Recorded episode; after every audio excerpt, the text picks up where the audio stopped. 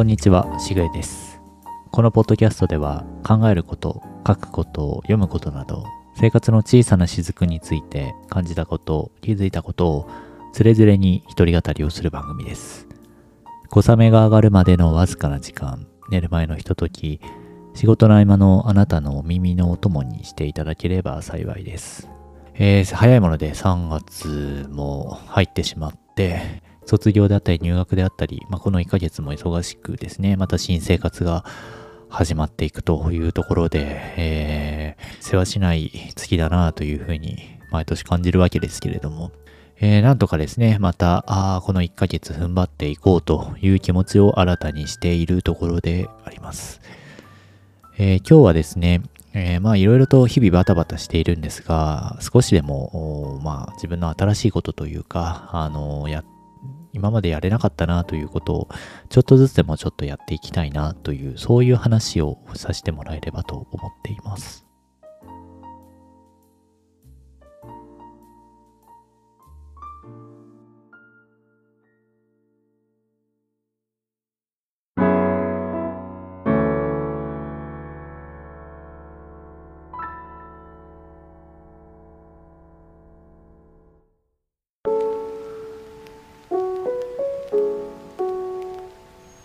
昨日献血に行ってきました。お恥ずかしながらという話なんですが、えー私ちゃんと献血というものに行ったことが実はなくてですね。なんでしょう。特にこう理由があったわけではないんですがなんとなくそのままあのーまあやりたくないというわけでもなかったし、やりたいというわけでもなく、まあなんとなくずっとここまで来てしまっていたんですが、ここ1、2年ぐらいですね、えーまあいろんなちょっと理由があって、献血っていうものが頭の隅にこうちらついてはいたんですね。一回はやってみたいなというふうにずっと思っていて、まあそれはすぐやればよかったっていう話もあるんですけど、なんとなくいろんなことが先延ばしになっていたというような経緯がありました。私よりも先にですね、えー私の妻が、あの、1年ぐらい前から、えー結構その意識的に献血に行くようになってですね、で、まあ彼女の話を聞いていたりっていうこともあって、いや、自分もちょっとやってみようと思って、えーまあこれも例によって重い腰ではあるんですが、その腰を上げて、えー昨日行ってきたというところでした。で、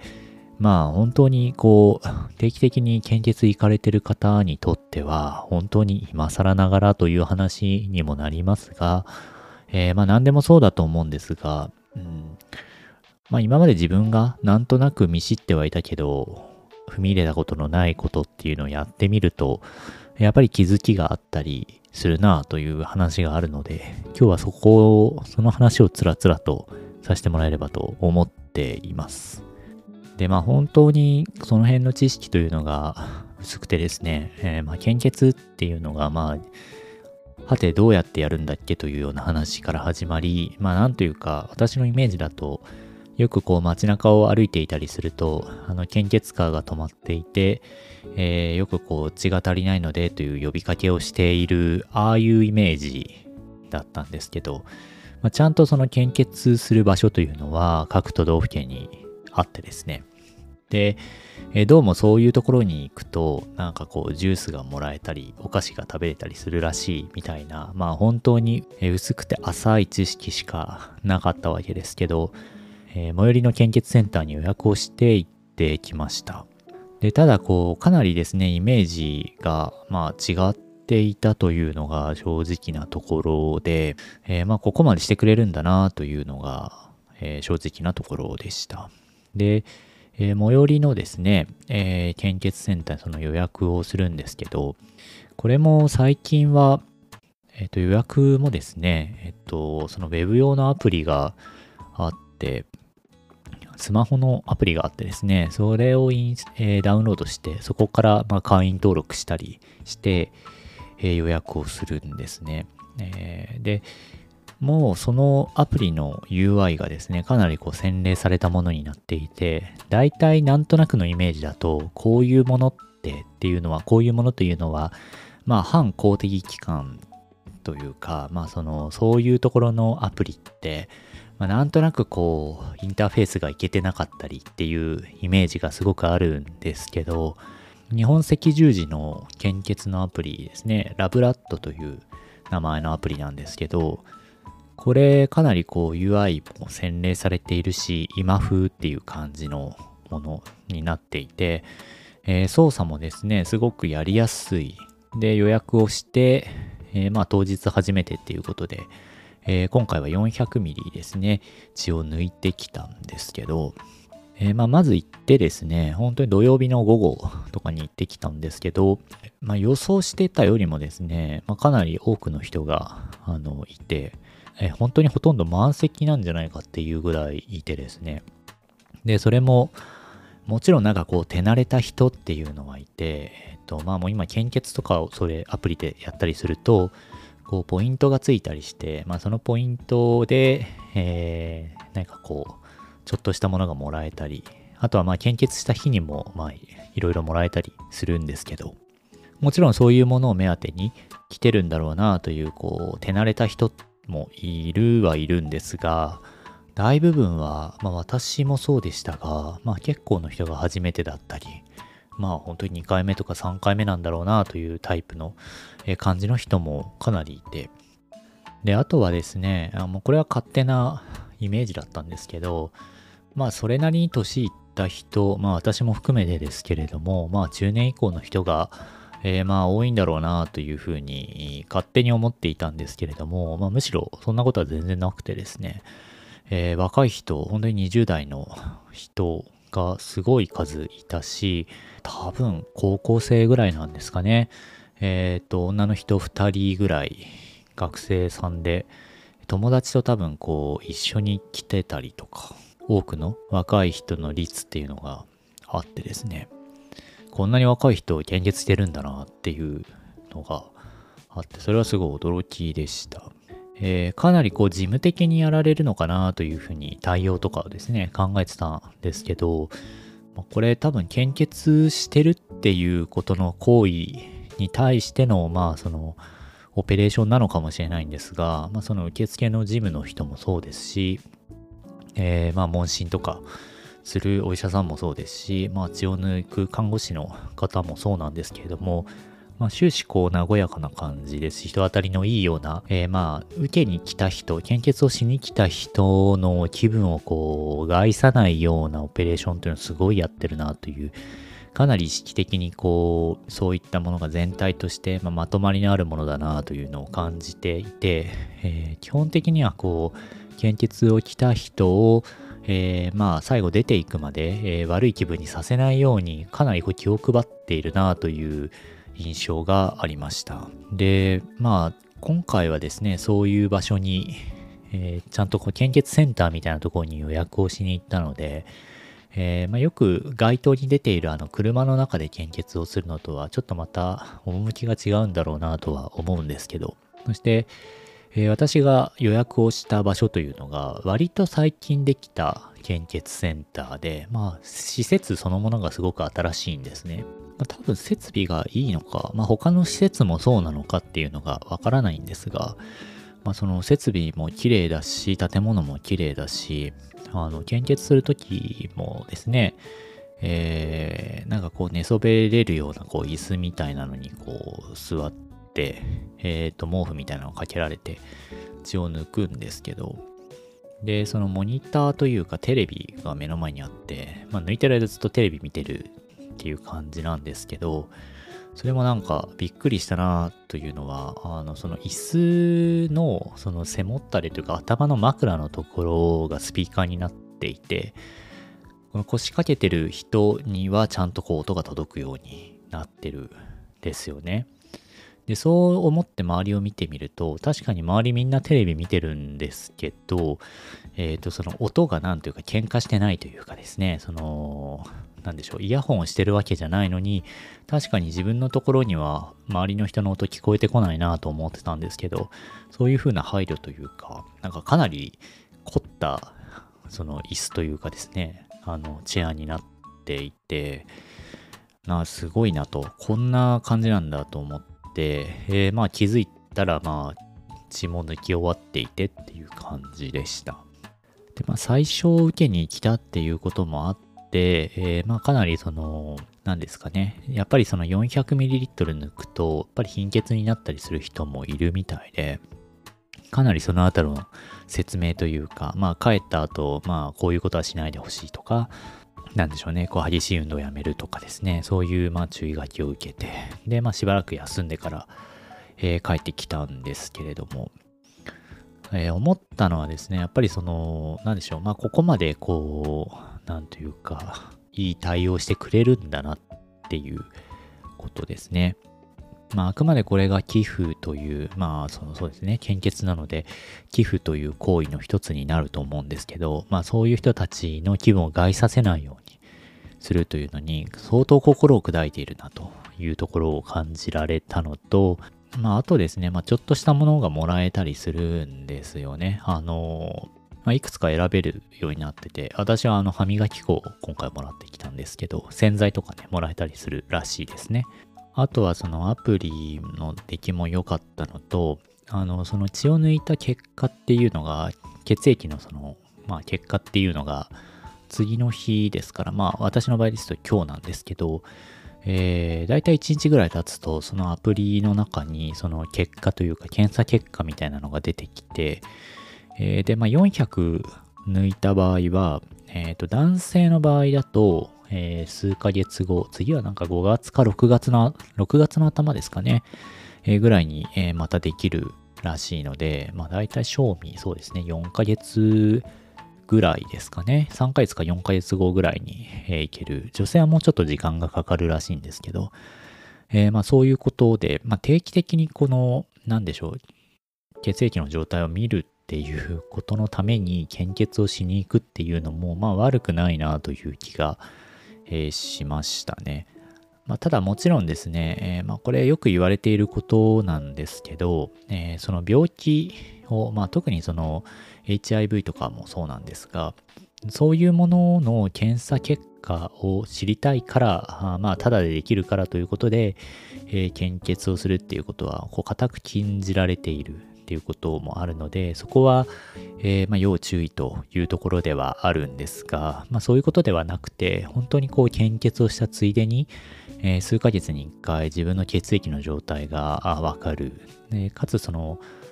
まあ、そのラブラットのアプリ上でも過去の履歴っていうのが全部そこに残るようになっているので、えー、まあなんか年に何回か血液検査をしてくれるのも兼ねて献血するっていうのもまあ悪くないなというふうに思いました。もちろんちょっといろいろとこう条件があったりして、できる人できない人っていうのはあると思うんですけど、えー、そういうことで言うと、まあ、できる人は、あの、まあそういうことをやってもいいのかなというふうには思いましたね。まあその体調とか体質とかっていうのもあるので、えー、まあ無理のない範囲でとは思うんですけど、少なくとも私は結構良かったなと思いましたし、まあ、せっかく初めて献血受けに行くんだからということで、まあ、もうちょっと真面目にその献血のこの経緯というか、日本の献血の流れみたいなのをざっとおさらいしてから行きたかったので、まあ、ちょっと調べたりもしてみたんですね。そうすると、まあ、もちろんこれも詳しい方っていうのは、まあ、今更という話なのかもしれないんですが、えー、まあ日本でこの献血、今もうその血液事業というのは全て赤十字の献血というところに統括されているわけですが、えー、その昔はですね、その昔というのは、まあ戦後間もなくとか、そこからまあ十数年っていうところの、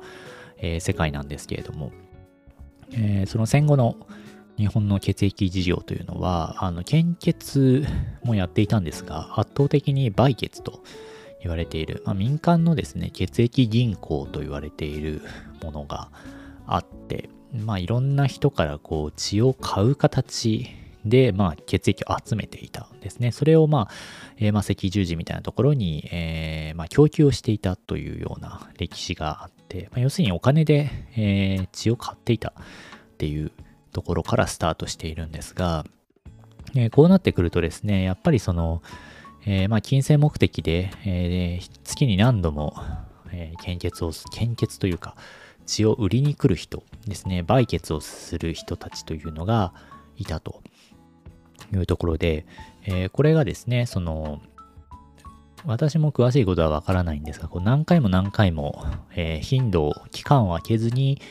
えー、血を抜くとですね、その赤血球の数が減るみたいな、あのその血の質がですね、良くなくなってきて、色が赤色ではなくて黄色くなってくると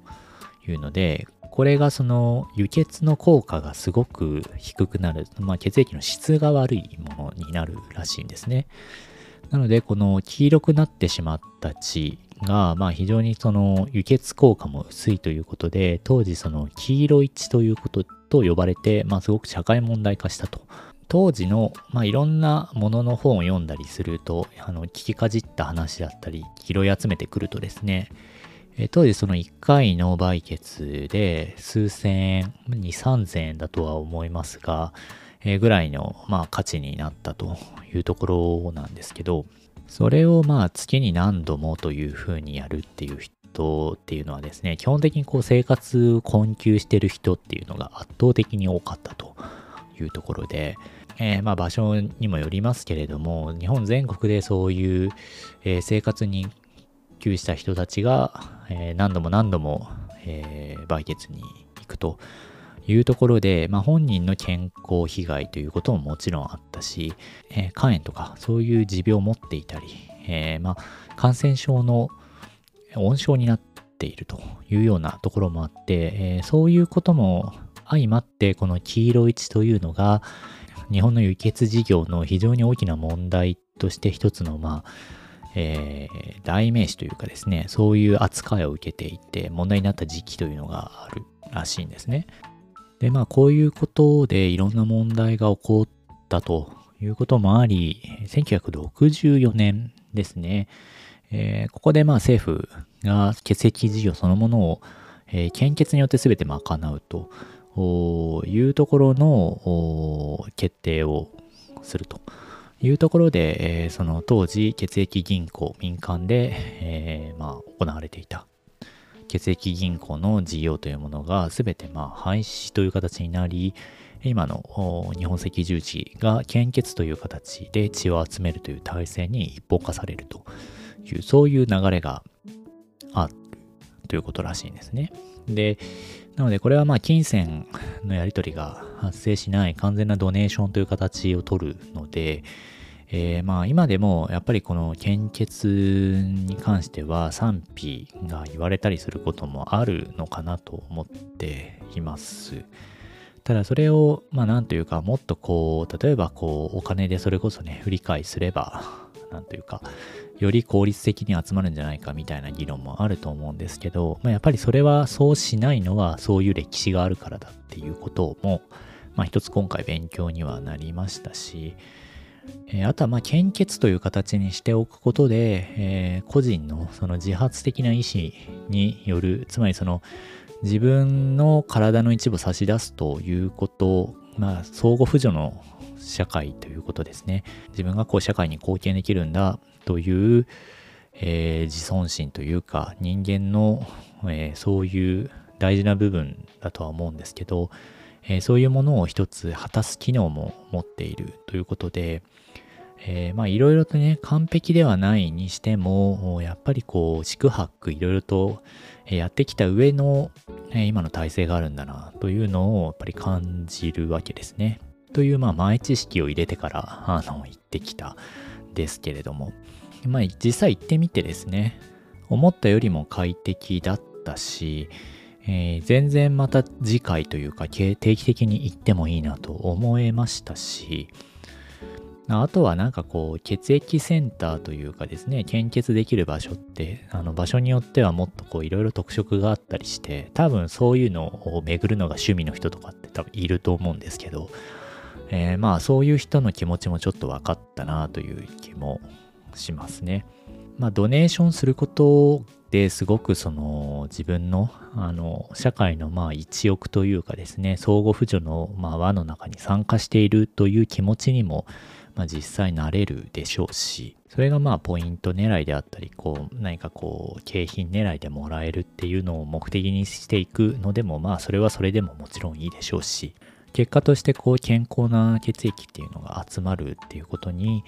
えー、まあ心を砕いてるなというのが実際現場に行くとよくわかるっていうのでも非常に良い勉強というかいい体験になりましたしあとまあ何よりもですねあの今回、まあ、行ってみたのはさっきちょっと話しましたけど多くの人が、まあ、もちろん土日っていうこともあるんですが、えー、妻に帰ってからその話をしたら、まあ、彼女は平日に、えー、献血を大体しに行くんですけど彼女に言わせると平日もま結構混んでいるっていうことで、まあ、自分が思っているよりも結構そういう形で社会参加しようという人たちは多いしあとは若い人もですねあのかなりの数いて、えー、みんなまああの献血をしに来てるんだっていうのもあって、なんですかね、いろいろこう議論はあるし、問題も あのゼロではないにしても、えー、そんなに世の中も捨てたもんじゃないなという気持ちにちょっとなれる、まあ、慣れたというだけでも、まあ、言ってよかったなというふうに思っていますし、次回もまたですね、6月の頭ですかね、行ってみようかなと思っています。で、あと、ラブラットのアプリですね。非常にこう出来が良かったというか、まあ出来がいいとかっていうのを素人が言うのもおこがましい話ではあるんですが、えー、まあその UI もですね、そんなに悪くないなという気もしましたし、えー、すごくこう使いやすいアプリだなと思ったので、えー、ちょっとですね、まあ、このラブラットの概要ページっていうのも、え、概要欄に貼っておこうかなと思うので、え、興味がある方はぜひ見に行ってみてください。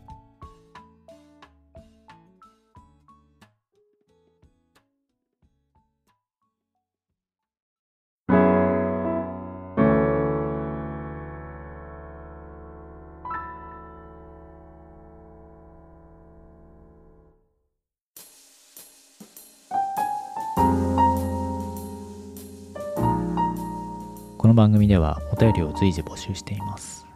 概要欄にお便りフォームの URL がありますので、フィードバックや各エピソードの感想、その他気になることなどお気軽にご投稿ください。ご投稿いただいた内容はご紹介をさせていただく場合があります。えということで、えー、まあ、忙しい、忙しいと言っているだけではね、どうにもならないので、まあ、ちょっとでも新しいことというか、まあ、ずっとこうやらないとなと思ってたことっていうのを少しずつ片付けていくっていうのは、まあ気分も少し晴れ晴れしたものに、まあ、なるのかどうかっていうのは微妙ですけれども、えー、まあでも、うん、そうですね。今回のことはやってよかったと思いますし、えー、またですね、やってみようかなというふうに思っています。近場でもいくつか、えーと、献血できる場所はあるので、今度は違う場所でやってみてもいいかなというふうにも思っています。はい。えー、それでは本日はこの辺りにしようと思います。今回もありがとうございました。また次回お会いしましょう。しぐれでした。